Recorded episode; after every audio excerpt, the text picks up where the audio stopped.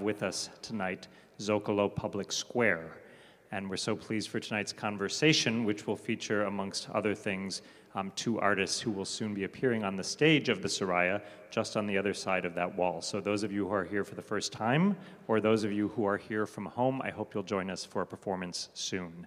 Um, in Los Angeles right now, you'll know that um, there are health, public health measures that vary venue to venue, but we really thank you for following our CSUN protocols, which is to keep your masks on until such time as you're actively eating or drinking, which we will do afterward. Uh, afterward, you're all invited to join us on Loge level uh, to meet tonight's panelists. So thank you for joining us here and joining us again afterward. I'm so pleased to welcome to the stage Sarah Suarez, Programming Manager from Zocalo Public Square.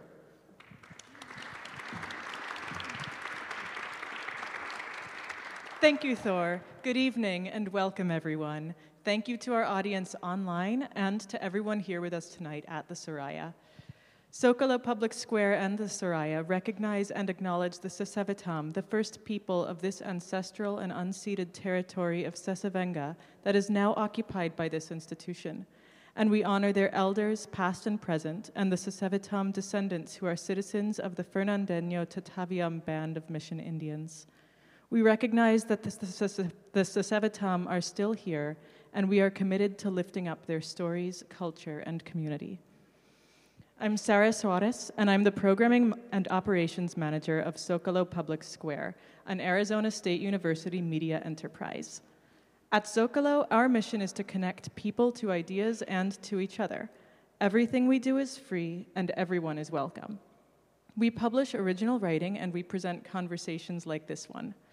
You can find us at zocalopublicsquare.org on all the major podcast platforms and YouTube, so please subscribe for all our latest events. We are honored to partner with the Soraya for tonight's event to ask how do homelands cross borders?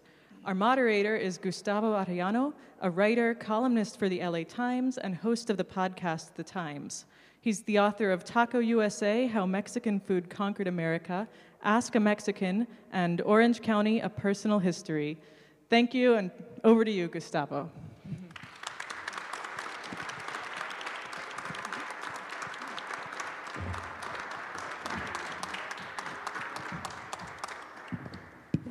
Okay, what a beautiful venue, right?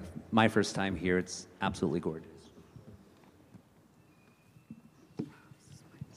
All right, thank you all. Thank you. Good evening. My name is Gustavo Arellano. I'm a columnist for Los Angeles Times, and Thank you, Zocalo Public Square, for having me moderate another uh, discussion here, second time this year. So that's really, really cool.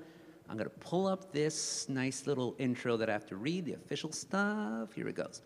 Thank you. Hello, everyone. Welcome. And thank you for joining us here tonight. I am delighted to be speaking with our fantastic guests.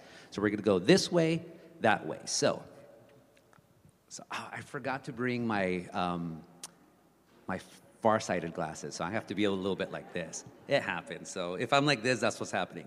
Aparna Ramaswamy is a co-artistic director, choreographer, and principal dancer of Ragamala Dance Company with her mother, Ranee Ramaswamy, who I'm also going to intro in a bit, who's also on our panel tonight.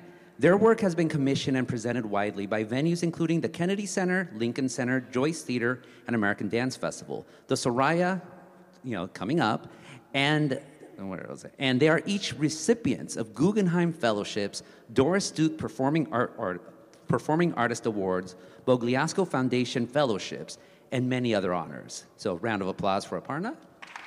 Thank you. Ranee Ramaswamy founded Ragamala Dance Company in 1992 and is its co-artistic director, choreographer, and principal dancer. Ranee has been a choreo- choreographer, performer, and teacher of Bharatan, sorry, Bharatanata, Bharatanatyam, Bharatanatyam, Bharatanatyam, the classical dance of South India since 1978, and she currently serves on the National Council on the Arts appointed by President Barack Obama. Round of applause.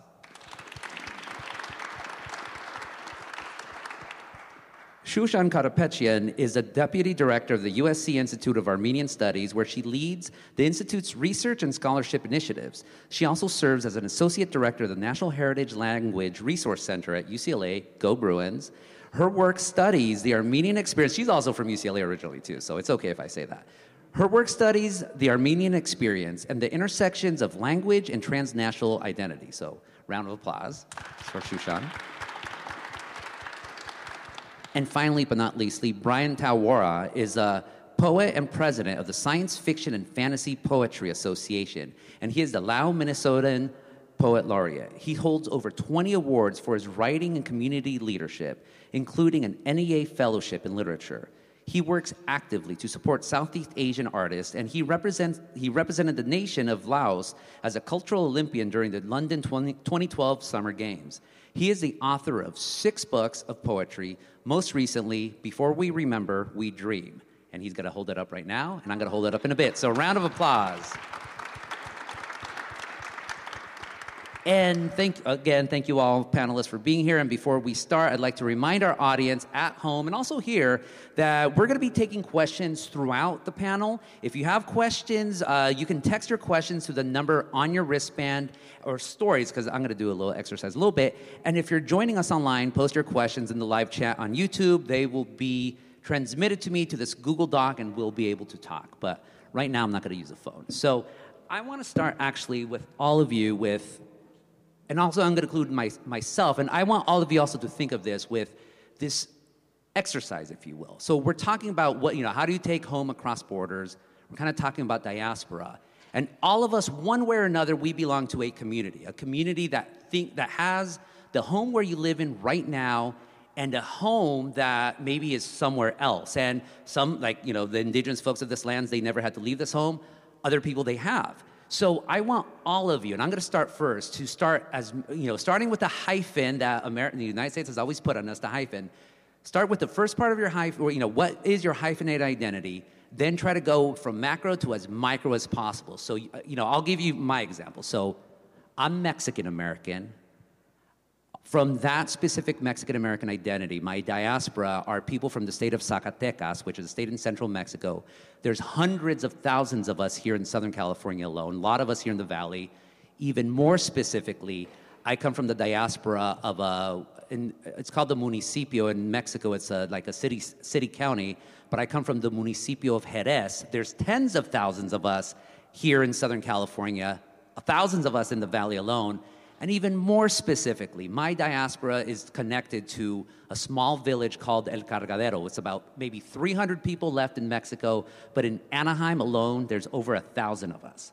So that's my sort of my diasporic history from macro to micro. So Aparna, take it away. Okay, I'll try. so I think mine is not so easily described from uh, micro to macro, but I may meander a little. So what, whatever I, goes with you. Okay, so my uh, if I had to identify as a hyphenate, I would say I am South Indian American. I uh, my family moved to the United States in 1978. At that time, we moved to Minnesota. There were 50 Indian families, maybe 100 Indian families, 100, sorry. Now there are 100,000 Indians. Now, when I say Indians, I'm talking from all states. So, uh, our family is from the state of Tamil Nadu. Many generations ago, that family, uh, we migrated to Kerala, India, on the southwestern coast. Tamil Nadu's on the southeastern coast. And so, um, there are many different, we could go deeper and deeper to different communities, castes, but um, I'm going to stop there because I don't have the numbers like you do. I think Aparna answered all these questions because we came together and had the same experiences. And I would say that for me, long time ago, starting in 1978, 1979, I used to do a lot of teaching in schools all over Minnesota, teaching about how specific each state in, in India is. Yeah. How every festival, every food, everything is different. But now, 43 years, I think I'm bad at math. For 19, whatever, 40, 40 plus years. That's changing. And now I say that if they ask me to do a residency or teach about my culture, I won't be able to do it because the division has gone. And every, there is a mixing and mingling of cultures in India as it is here. So it, that specificness of where are you from? I'm a South Indian Iyer Brahmin. That itself has kind of gotten mingled and and I think that's good. Yeah, totally. Shruta. Okay, so I'm Armenian American. I was born in Armenia in the capital city, Yerevan. Um, we came in the early 90s when there was a huge exodus. About a million people left Armenia post earthquake, post war, post Soviet collapse. The economy collapsed, uh, energy collapsed. Um, I came here, walked into my fifth grade class with, I don't know, a very broken English. I remember practicing, hello, my name is Shushan. And my very American looking teacher greeted me in Armenian because there had been so many kids coming that she had learned a few phrases. And the few words I knew, of course, escaped my mind. Um, so the transition was very interesting. It was very soft. We, the entire apartment complex we were living in, were full of Armenians just like me who had just come from Armenia. But we were by no means the first Armenians in LA. There were Armenians in LA in the early 20th century. There was another wave post World War II of displaced persons. Uh, there was the Middle Eastern Armenians who had come. So we were like the fourth wave that has continued. So that's part, but if I were to go macro, back to macro, my parents were born in Armenia, my grandparent in Yerevan. My grandparents were born in villages. Um, my mother's side, my grandfather was born in Georgia. His parents were from Erzurum, from Western Armenia. On both sides, my great grandparents were genocide survivors who ended up in modern day Armenia. So, kind of homeland is an interesting concept. Yes, Armenia is my home, but then there's this original home that is Eastern Armenia, uh, Western Armenia, that's now in Anatolia, Eastern Turkey. So, Thank Yeah. you. And then finally, Bryan. Well, I suppose you know, like they say on social media, it's complicated. I tend to identify primarily as Lao American. Then um, I was born in 1973 in the um, in the final closing days of the um, of the Second Indochina War, during which um, the United States had been engaged in a secret um, war um, let's see, with a proxy army raised by the Central Intelligence Agency. Then I happened to be born in um, the capital city of Vientiane, you know, then, and I had been um, adopted by an American pilot who was flying in the region at the time as a civilian, which could mean a lot of things during that particular time, the way that um, U.S. government policies work with covert operations. But in any case, so I, it's like I was part of that first wave of um, refugees and immigrants who came to the United States in 1973. And um, now um, in the United States, close to 500,000 of us have resettled and rebuilt our lives here, including in Minnesota, which has the third largest population of Lao refugees um, to this day, which is, of course, a bit of an interesting contradiction almost because Minnesota is also the state that you know, produced the cluster bombs that continue to contaminate over 30% of Laos over 50 years since the end of the secret bombing. So, you know, there's all sorts of things there, I suppose, as we keep going back into my particular diasporic experience, then I'm one of the few in our community who was able to attend college, who, um, you know, I didn't even get a chance to start looking for my long lost family until um, I had turned 18, and I finally found them back in um, 2003 um, when I was 30 years old. And so that's been this process of discovering that and having to go back to Laos to search for them. Oh, no, didn't you? No? It's like, yeah, your parents already left for the United States. They're living in um, Modesto, I think is the city. Oh, you should go visit her. Yeah. Yeah, yeah, that, that was kind of a plan. That's Yeah, funny. So, and so, you know, it's those complications that make us, I think.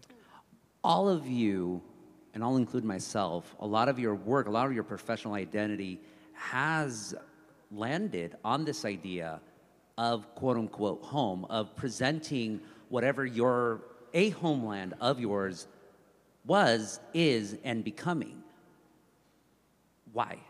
like you know we could all we could have all been doctors or lawyers or something like nothing involving ethnic stuff but yet you all stick to something that is near and dear to you the idea of home so why do you stick with that so again just going around the table Sure. Um, sometimes it would make sense for Ranee to go first because. Okay, okay.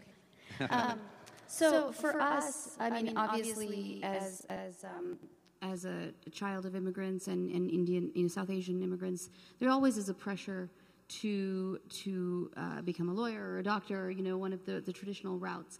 But my mother uh, was had started dancing, and she had a, a very kind of challenging and circuitous path to follow that. But uh, I started working with her, and in the work that we did together, we found a teacher who is very, very well known in South India. She is known as the master of this form. And we were just totally mesmerized by her command of the form, her truth, her poetry, her honesty, uh, everything that she could bring to, to the stage. And there was an incredible, pri- there is an incredible pride in the art forms that come from our homeland.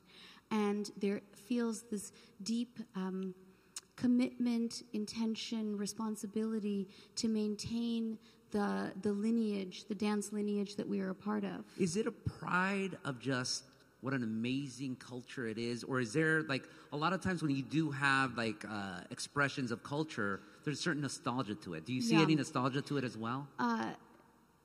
I don't think so because I think that there is such a keen critical eye on each of the art forms that we bring together in our work. And so for us, what I would say, and I know I'm speaking for both of us, but we talk about this all the time, um, I would say that there is so much pride in many of the ancient traditions, the literary traditions, and the uh, visual art traditions. But in terms of the actual dance traditions from which we come, it is the specificity of the lineage that we belong to. And it is the absolute um, contemporary sense and uh, uh, possibility to mine the human condition through this ancient form that is being reimagined by each practitioner. And the way that we have been trained to do that, and the way that we have been able to use that and feel compelled to use that in conversation with our lives here in our artistic work, is what drives us. Ranee.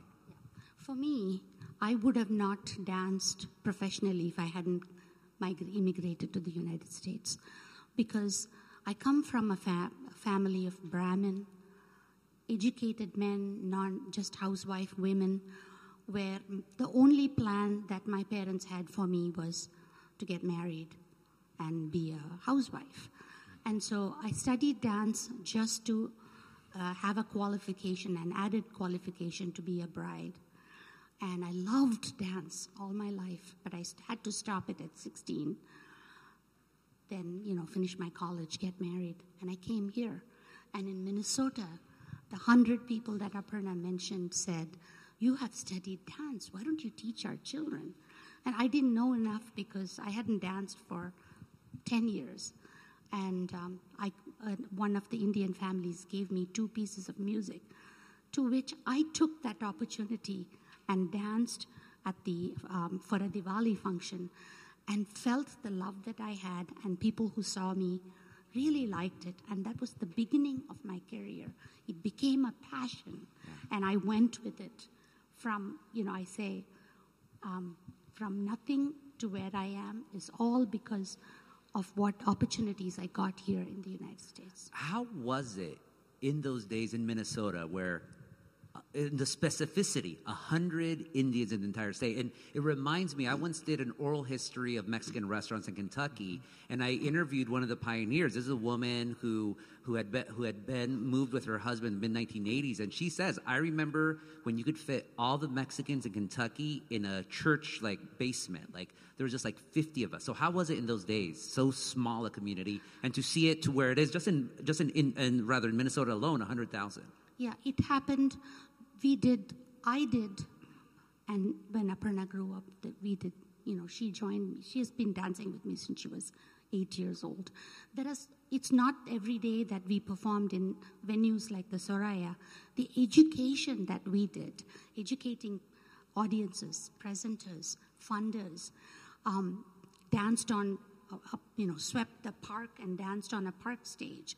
It, we danced everywhere and made it possible for people to see it, created work that collaborated with many other artists so that those who would come to see them would come to see us. So it has, it wasn't easy, but I can tell you that Minnesotans were very open armed because there wasn't anyone else who was doing what I did. It's different in the East Coast, West Coast, because there are already, even before me, there were Indians. Longer traditions, Yes. yeah. So, anyway, um, it, it's work that we did and how they accepted us that led to what who we are today. But I think we can, as you're talking about this oral history project, I mean, we can remember, we remember knowing every Indian in the community.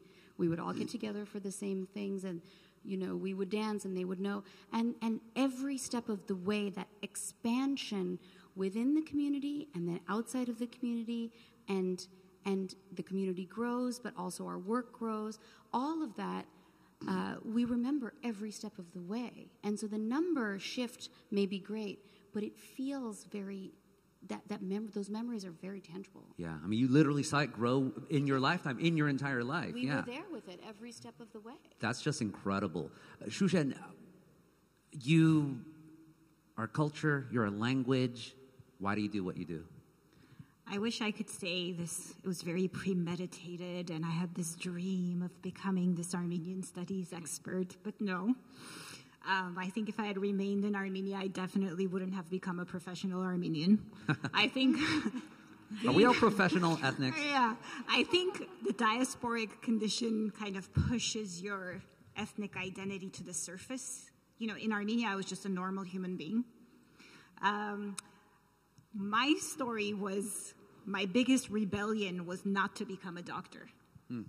Obviously, all the pressure from the family and the narrative I grew up with was I had two professional parents, highly educated, who had left their life, moved here, and the constant message at home was for your education, for your opportunities. And of course, as any immigrant family, the top achievement was a medical doctor. And my biggest rebellion was not to become a medical doctor, but then I felt so bad for my parents that I said, I'll get the doctor title. It just won't be an MD, it'll be a PhD. Um, so, what I did was I started my undergraduate years at UCLA as an undeclared major, which was very confusing for my parents. What do you mean undeclared? You don't know, you're just going to explore. And then I discovered anthropology. I took a cultural anthropology class, and everything made sense because I was bicultural, because I was bilingual. This notion that you can see the world from multiple perspectives was already built in. So my idea was I would do a PhD in anthropology, having nothing to do with Armenian studies, just go disappear, you know, study others, study the world, the human condition.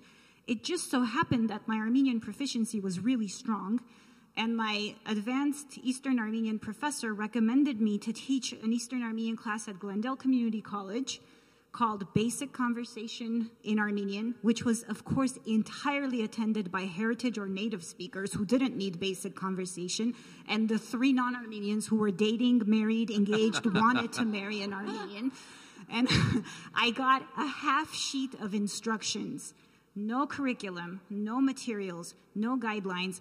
I had some heritage students. I didn't know what a heritage student was. They didn't know what a heritage student was. So I ended up coincidentally finding this heritage language teacher workshop at UCLA where I signed up to just kind of develop my skills as an instructor, and it just took from there. I initially was going to study 17th century dram- dramatic pieces written in classical Armenian in Venice for these Catholic monks who were, you know, producing the next generation of intellectuals. That didn't happen. I shifted gears to studying Armenian as a heritage language and kind of besides the practical, pragmatic, how do you teach someone their own mother tongue? That they have they have the matrix, but they have major gaps, and then there comes, you know, attitudinal issues and so on and so on. But honestly, the more I've thought about it, the more I've come to realize I think we all do what we do to understand ourselves better.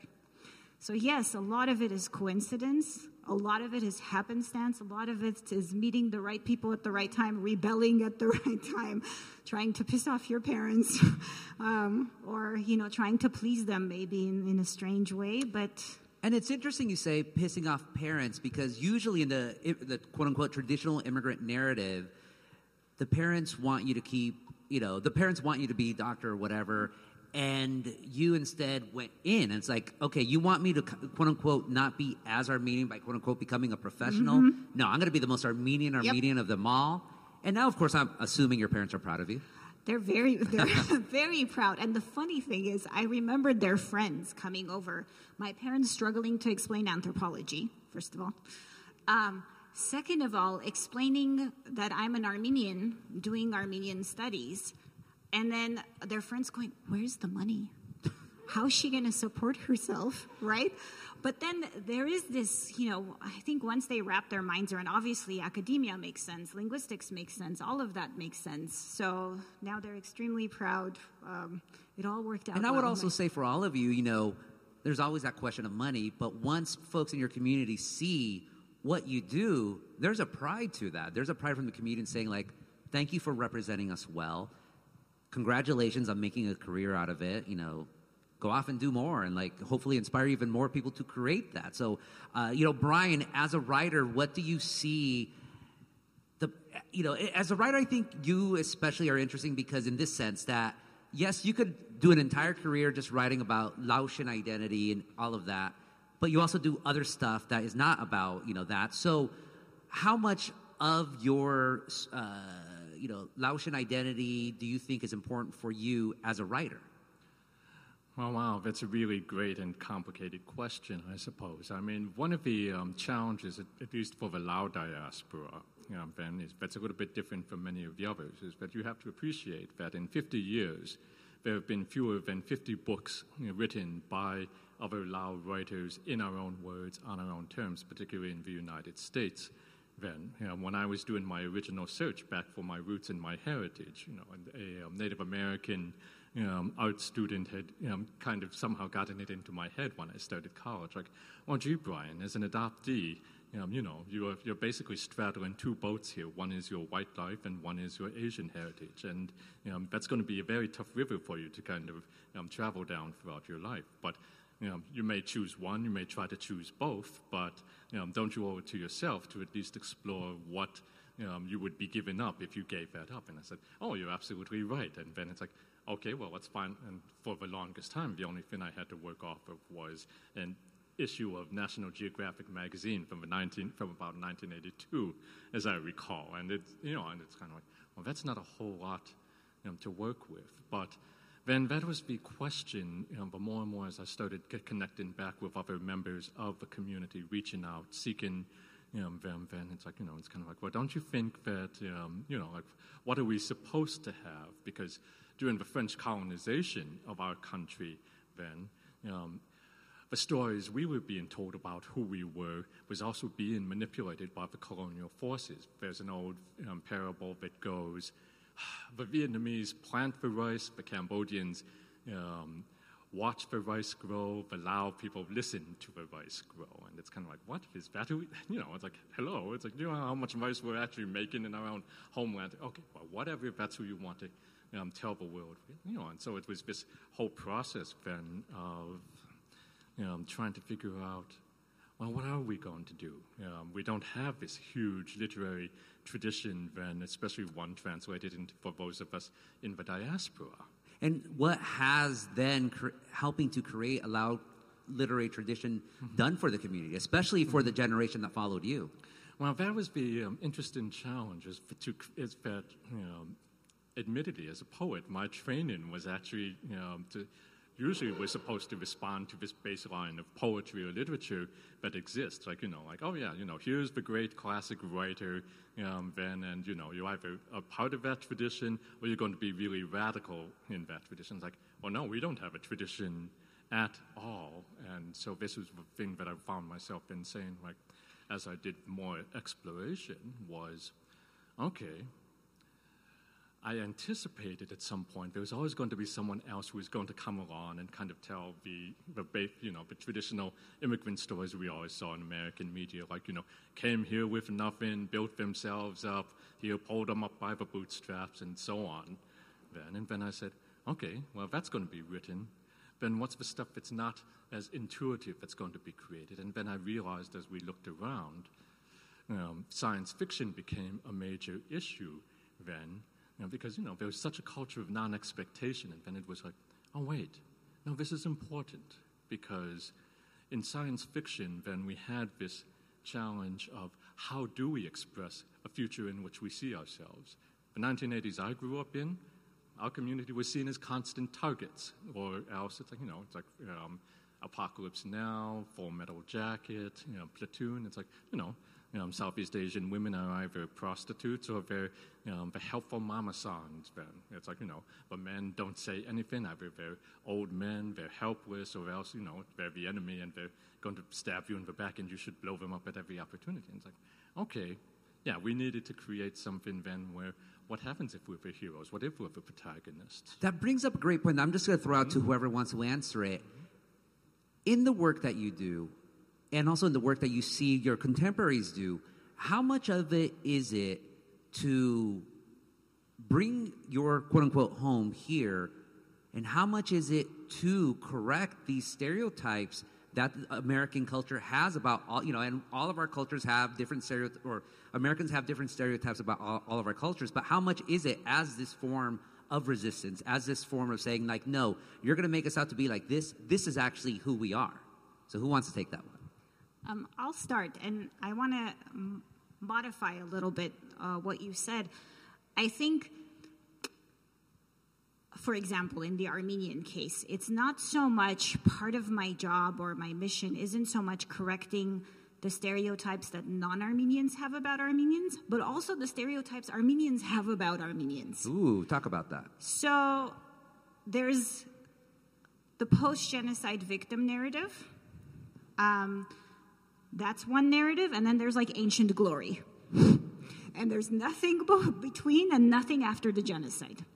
And it was interesting for me, someone born in the Republic of Armenia, as my Western Armenian professor called it, with a normal childhood, right? Born in my own country, born in a country where everyone looks like me, talks like me. Yes, it was part of the Soviet Union, but I saw independence and so on. I never saw myself as a victim. Um, I never saw myself as still persecuted, still oppressed. Mm. And then to come here, I remember one day my husband said, When did you become a diasporan? And I said, When our daughter was born, and I realized I have to raise a good Armenian kid, not just a good kid or mm. a decent kid, you know? So I think this notion that there was ancient Armenia where we had a dynastic period where we were powerful and wonderful and the cradle of civilization, first Christian nation, literary tradition, and early times, and so on. And then no mention that we were in a strange geopolitical, geographic area, always straddling these major empires Greco Roman, Parthian, Sasanian, giving and taking from both. That nuance is lost. There is this kind of pure capsule. Armenia existed by itself no interaction with others, this kind of authentic, original, you know, Armenia. All of the kind of middle age, early modern period is not represented when we have this amazing diasporic merchant commercial diaspora that spans from China to Europe, right, where Armenians are what historian Sebouh Aslanian would call the ideal liminal subjects, connecting worlds because they are part Eastern, part Western because they can speak all of these languages because you know the british east india when they're trying to start their uh, process in bombay it's an armenian that connects them to the mughal empire. That's gone. Our kids don't learn about that. It's the dark ages right? And then there's genocide we don't have the first independent republic. We don't have the Russian Empire. We have a little bit of the Ottoman Empire. And then post genocide, there's nothing. There's genocide recognition. Um, that silence, too, is part of the silence I'm trying to fill. That there was the Soviet Union, right? And then there's these two very distinct um, narratives the diasporan experience and the Soviet experience. And they're kind of both longing for each other but don't know much about each other. And then independence comes. And all these kind of symbolisms, symbolic longing that has been created is shattered. And I think to some people's disappointment right? At, uh, during this Soviet 20th century period for the diaspora, the diaspora was a temporary experience because they were waiting. And then all of a sudden, the Soviet Union collapsed. You have independent Armenia. Some of them went and realized this isn't home, right? It's definitely for many of them not their physical home. Also, they don't find themselves. So then, this realization of the permanence of diaspora, of the permanence of the hyphen, Hmm. You know, all the Middle Eastern diasporas are uprooted, so they end up in the West. So there's just all these dynamics. And I guess the big corrective I'm trying to make is that the Armenian experience has not been defined by its homogeneity, but has been defined by its, by its plurality and multi-locality. Yeah. That so often it's been the diaspora that's brought innovation. The diaspora, not just of the 20th century, this endemic diaspora, right? That's such a big part of the entire Armenian experience. Yeah. Go ahead. Can I? Okay, may I? So, uh, for us, uh, I think, I mean, you brought up so many uh, things. We're really fighting many different assumptions. So, I would say that from our uh, non South Asian communities, the assumption is that when you are, uh, I think, transferring or sharing ancient civilizations, there is no innovation. And because there's such value in the depth of the ancient traditions, and so the responsibility feels like that at times. And so part of our responsibility really is constantly sharing the innovation that exists uh, in the diaspora, the incredible innovation at home and within each of us. And so when you're talking about creating the canon or you're creating a new art form based on your experiences and who you are, that's what we're all doing, even though we have this long and storied history and canon. But if we do not share the innovation yeah. that each of us carries with us, then why are why are we each here right? Because that's what really that's the story that's important. And it's an innovation the, that continues that lineage. It's not something like oh you came to the mm-hmm. united states and oh wow now all of a sudden you're quote unquote mm-hmm. civilized. No you're tying it back to thousands of years. You're tying it back to all of this. Uh, and that's what makes it complex and beautiful yeah. is mm-hmm. that that it's that dance that is is Literally back and forth yeah. between the, the history and the present and, and how it all ebbs and flows together. And that is very very important. And it's and it's funny how much we have to always talk about that. And we're happy to do that over and over because it is such an important point. Bryan you wanted to say something. Well i was just going to say yeah with a lot of the work that i'm doing with many of my other fellow writers in this field then the other challenge has been that we, how do you make this transition in our case of moving from an authoritarian system into a participatory democracy?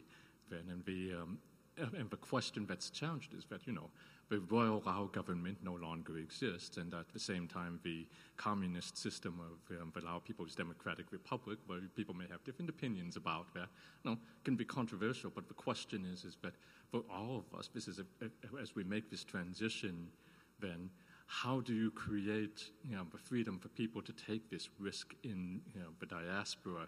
You know, then usually it's kind of like you're afraid, oh, we can't rock the boat or we'll get back, sent back home to another, you know, to the old country or something like that. It was a constant thing, a threat that we always heard then. And, like, and so for me, it was kind of like, well, you know, I've been here um, longer than pretty much well, most everyone here. It's like, you know, and I've got my citizenship here, so I guess I have my responsibility you know, then to model, then, okay, look, I can say things now, and you can also say things that um, kind of challenge it, you know, to ask kind of those questions that will almost be unthinkable back in the old days. Like, okay, well, what if you had some of these Buddhist monks weren't as good as they were supposed to be? What if, um, you know, here was the side that we fought on on the one hand here, but you know, it's like well, that one particular general up north here was um, kind of also trafficking in drugs too. It's like you know, so uh, you know, like um, how do you bring those conversations forward? And that was actually kind of the issue in science fiction that it became necessary. Like,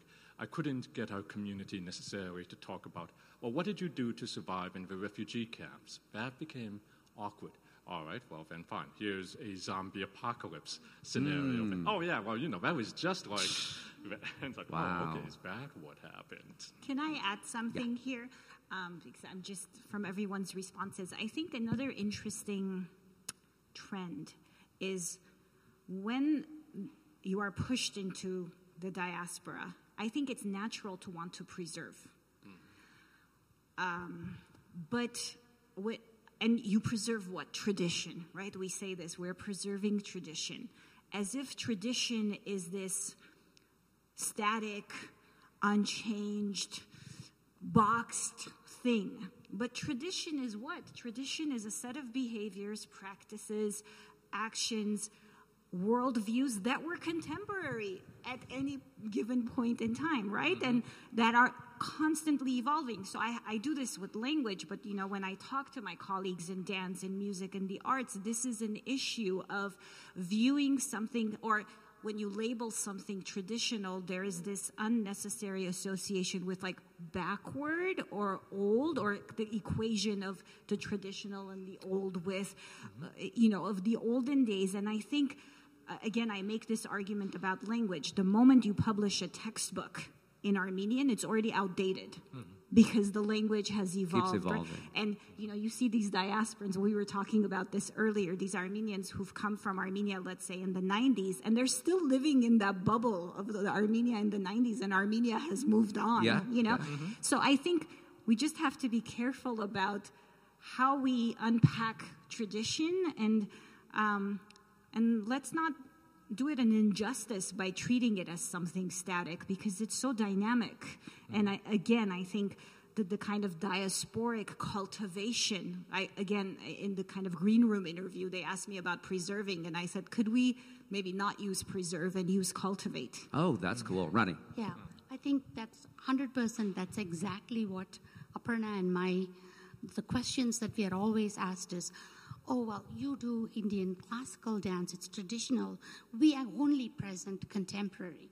And we have to constantly keep talking about it because mm-hmm. an art form grows with a practitioner. And it has done that for 2,000 years. Each of us write our own poetry. Each of us mm-hmm. write our own book. There is a language. And it's so difficult when you say this is an art form that has a 2,000 year old background. Right away, people think you're doing the same thing. It, even after having performed, be, being commissioned by the Kennedy Center, we still have to say that, you know, this is our work. None of this existed. The language was there. So it's a continuous process of um, educating everybody about that, that we are contemporary. Yeah. We are not just, you know, doing an old form. Yeah, and yeah, home changes. The, I mean, all of us are proof. Our families, that home changes, the idea of home changes, and all that. So right now, folks, at home and here, if you have questions, where you have some, text them, put them on YouTube. I'm going to read some quick diaspora stories from our readers. Uh, Alana says, "I am Chamorro, Pacific Islander from Guam, a territory of the United States. So people born on Guam are U.S. citizens. I was born and raised in Guam, and my family are are all from Guam. My Mexican." Cousin married a chamora awesome people. Uh, let's see sarah says i'm not even sure what countries my family is from. Due to shifting eastern european borders and some some unreliable narrators we all have those unreliable narrators of course. Guyan says i'm mexican american armenian. And I know that in Mexico, my family is from Alexa, Jalisco, partially from Arancho, Cale, El Cuis, and in Armenian, all I know is that my family is from Yerevan. Um, so that's, it, keep sharing those, que- please. I'm always just, I think it's important to tell your stories, period. And so let's get to the questions. Let's go, of course, the children question. If you have children, what are their feelings about cultural homeland? How are they similar or different than yours? Let's start with the mother daughter here. Grandma, mother, daughter. Well, You, you should You have to Your talk too. Right here. Well, I'm just saying, like for me, we are two. My two kids are both in the performing arts. They help me run the company, and the one good, one strong thing that I had was I was able to go back to India every year with my children. So they, that bond of continuing the, the children watching the grandparents, the culture, the art, the dance, it brought us together close and to keep the culture going than to say, oh, I'm going to do something else other than what my parents, grandparents did. I, I would say though that my sister and I came to it very differently, and I was very um, uh, in, in, involved in the cultural elements, and I, I would I would always describe myself as Indian, and my sister would describe herself as American. Interesting. And she was born in the United States, and she uh, wasn't as serious about dancing when she was younger. She did everything from tap to piano to tried everything, and I never did any of those things. And now we're all in the same place. But um, we so we took very different paths. Um, I have two children. I have twelve-year-old twins, and they are half Indian, half South Asian, I should say, and um, they are very comfortable with the Indian side of our family. They spend time with my, you know, this morning for they take Indian food for lunch most often, and they said, "I don't want milagai podi for lunch with my dosa. It's just spice. I don't taste all the subtlety."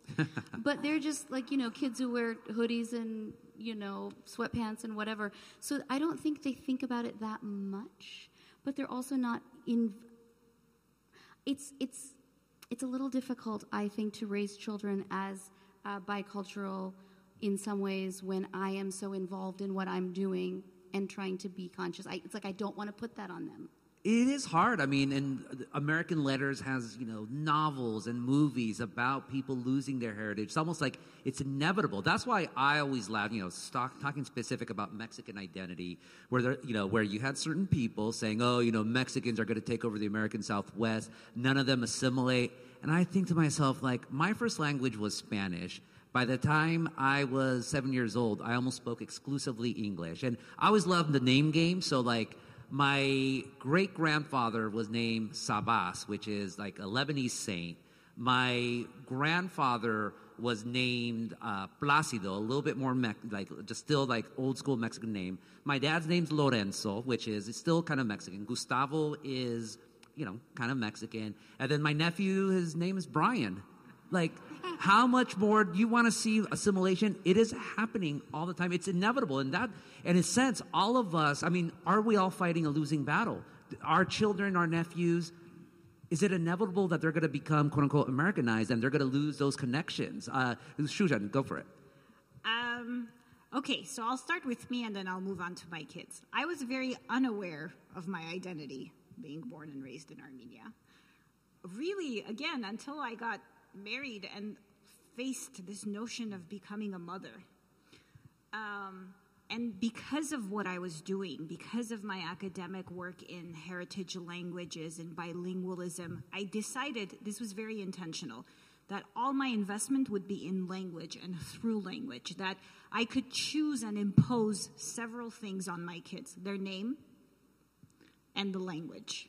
And I did that. I imposed Armenian names, and it was very important for me. No middle name, Armenian name that could be pronounced and wouldn't be forced to be changed. So phonetically, it had to be pronounced. Interesting. So, and that was it. We didn't have conversations about you are Armenian, you must be Armenian, you must marry Armenian. But what's really interesting is now my 14 year old is in an Armenian folk ensemble, singing and dancing and cultivating Armenian art. My six year old, a week ago, we're driving in the car and we're listening to the radio. I think it's like 89.3. And they're doing a promo, a kind of call for stories on, uh, it's called Race in America. And then the tagline goes, What does it mean to be American? Share your story, whether you're first generation, second generation, third, fourth generation and you know they're they're kind of extending an invitation for people to submit. I don't even have a notion that my six year old is listening, and she goes, "Well, mom, this doesn't apply to us. We don't have to submit anything because we're not American." Mm. I said, What do you mean, Olive John? She said, Well, I'm not American, I'm Armenian. And I said, well, How do you figure that? right? I said, Well, you were born in America. She says, But mom, I speak Armenian. And she thought about it and she said, If I didn't speak Armenian, it would be a different story. Then she paused and she said, Everyone I know is from Armenia. You, Papa, Grandma, Grandpa, aunties, uncles, whatever. Then she thought about it some more. She said, and I've been to Armenia a couple of times, and I'm planning on going. so, it, it, you know, in my mind, I kept thinking, oh, I can't wait for the moment when she realizes she's American. you know, the more. So it just, it's interesting seeing that through your kids' lens. Uh, what was so non-visible for me, and then hyper visible. And then I tried not to make it as visible, but then of course I just talked about imposing name and language. And given what I do, I don't think they can escape it. You know, here she is watching me talk. So I just, I don't know. It's a very interesting process watching your kids process identity and watching them discover the hyphen. Because I, I'm so hyper Armenian here, and then I go to Armenia. and the first day or two is amazing. Everybody speaks Armenian because here I'm always searching for the Armenian, you know? Um, everybody looks like you, talks like you, and then all of a sudden I realize I smile too much. I'm too nice. I'm too polite. I miss the diversity of LA. I miss the cuisines. The Mexican food in Armenia doesn't taste like Mexican food here. The Chinese food, none of it. And then I can't wait to come back, right? So uh, the, the kind of trials and tribulations, they're really interesting to experience. Oh, Bryan. Oh, yeah, going when I was first coming back into the community, the um, whole challenge was I, I, often ran into children who were just going like, "Why are you fighting so hard to come back into a culture that we're trying to get out of here, which is where we were at?" And I think back to um, you know, I'll, I'll, I do not normally do this, but I'm going to share with you a poem from my when I first ran into uh, my my new family after 30 years here. That's in this book called one among Romans, which should hopefully you know, explain a little bit of my take on it. She warned me sternly to remember. After all these years, I'm coming back to a Lao house, Lao family, Lao customs upon the agrarian outskirts of Modesto. You have to eat the Lao food they serve you. No complaining, even if you didn't grow up with it. Besides, it will be delicious. My nieces and nephews welcome us in, taken our shoes off by the door, smiles and sabaidees. Shown to the table, we're informed everybody's ready for Easter and Lao New Year. It's Taco Wednesday tonight, with nachos and hot dogs, spaghetti and papaya salad, some brisket and gel. I eat politely, as home here as anywhere, with a smile. But ah. Oh, my wife at the time was so angry, bro, because she had her whole heart set on, like, you know, oh, we're going to eat Afghans. It's like, we love Lao food. It's like, okay, oh, well, you know, you got about a quarter of what we would traditionally call it, but, oh, you know, tacos birria. It's like, yeah, taco birria is awesome. It's like, you know, I, I, I pigged out. Nachos and papaya salad. That is an awesome combination. Oh, Gosh. Bring in the spice. One final question for everyone, and folks, remember, stay around afterwards, talk to us, share with us your stories. But I'll just go to the original question that Zocalo had to publish all, or to hmm. promote all of this. How do homelands cross borders then? How do you transmit your idea of home to where you're at and where you quote unquote came from? Everyone has to answer it. Short. So, uh, for me, the way I do it is is or at least the way I feel I'm doing it is because I'm always surrounded by family and we are immersed in the art form. And so it is dynamic and rich and always in conversation with who we are, where we are, what we're doing. And so wherever we move, wherever we are at the minute, at that time, our homeland is with us. And it can mean something a little bit different each time, but it's the, the people and, and that art. And I just wanted to say that our tradition, our artistic traditions, are passed down through an oral tradition. We don't have it. We don't have textbooks that become uh, out of date. And so that to me is a perfect metaphor for the way that we live, is it lives within us.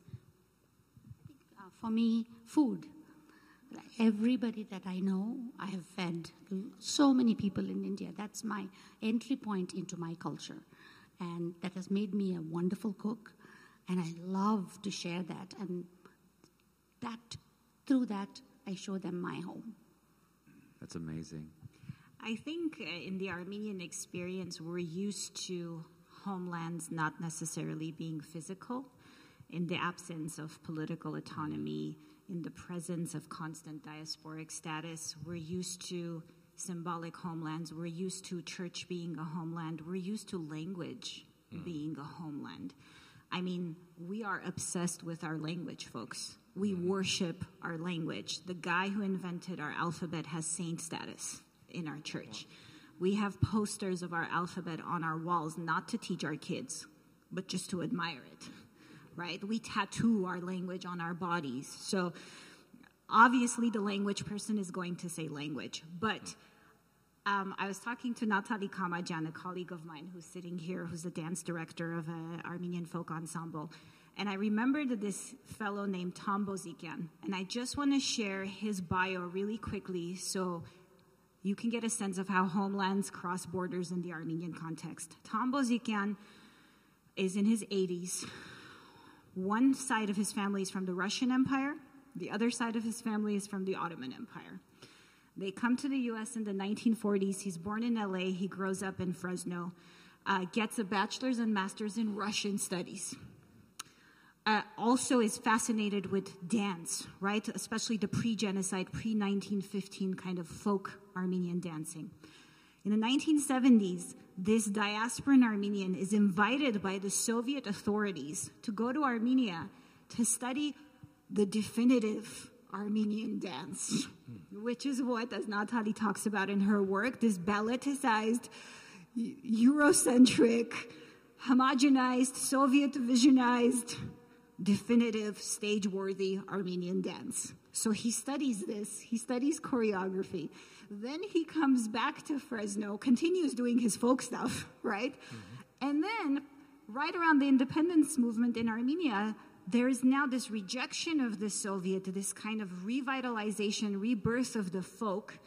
And this fellow appears, Gagik Ginosian, physicist by profession, who's trying to jumpstart this movement goes from Yerevan, the capital of Armenia, to Fresno, to Tom Bozigian, to collect the original, the pure, the authentic Armenian dances.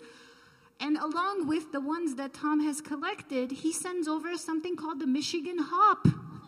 right? This is an Armenian folk dance created by Armenians from Michigan that now has come to Fresno, that now is going back to Yerevan. That's how homelands cross borders. They cross borders with people, with culture, with art, with give and take. Mm-hmm. Finally, Bryan. Wow. That's like that, that's a lot to work with there, and it resonates so much with what we're trying to do as well. I think you know when we put together you know, the first few Lao American Writers Summits and um, a number of other events, and I often ran into a lot of our community members where they were you know, just you know, pulling me aside, and you know, they're looking up to me as like, "Wow, you're the most widely published Lao poet here," but and I'm really happy to be here in this event, in this space with you. But I got to tell you, I don't always really feel very Lao myself. And I'm going, "Oh." Take a look around you in this room, and I'm going to tell you right now the simple fact of the matter is, is none of us ever feels absolutely that there, that that is what has come to define our cultural identity, mm. and that in the process of that colonialism, the imperialism, watching our history eradicated, manipulated, um, you know, in the course of a secret war. Literally, it's a secret war. It's like you know, all the records of who we were were deliberately you know, destroyed. It's like, yeah. So if you don't have a full sense of who you are, and you're in the process of trying to rebuild something with us, then you just have to accept it that, you know, um, you know to borrow from, you know, obviously it's a misquote of Soraya Venn, but, you know, whenever two of us meet in the same space together, we're at least going to try you know, to build something now. And it's like, you know, it's like, yeah, it's just um, two crazy people all in the room here going off, off at each other. Yeah, well, that is still the culture that we're building it here. It's like, is it going to last for centuries of years? Who knows? But that's the journey we love to take with one another. It's and definitely it's, not going to be the same. Oh, yeah. It's never. Never. It's never the same. But mm-hmm. by virtue of us being humans, home is never going to be the same, culture is never going to be the same. Mm-hmm. Incredible conversation, but we have to wrap up. Thank you to everyone in our live audience for tuning in tonight. You'll be able to find a summary of our talk at ZocaloPublicSquare.com by tomorrow, plus interviews with our panelists and the other events in the series. Please do subscribe to Zocalo's newsletter and podcast. Yes, this is a podcast for more great conversations and follow Socalo on all social media, Twitter, Instagram, all that stuff. Is there a TikTok yet? Not yet. You got to get there. Everyone, please stay for our reception. We're going to have food. We're going to have drinks conversation. Just follow us and then and share your stories of diaspora, please, online and all that. And thank you once again, Aparna and Ranee, Shushan and Bryan for the conversation tonight. One final time, a round of applause for our guests. Thank you all. Good night.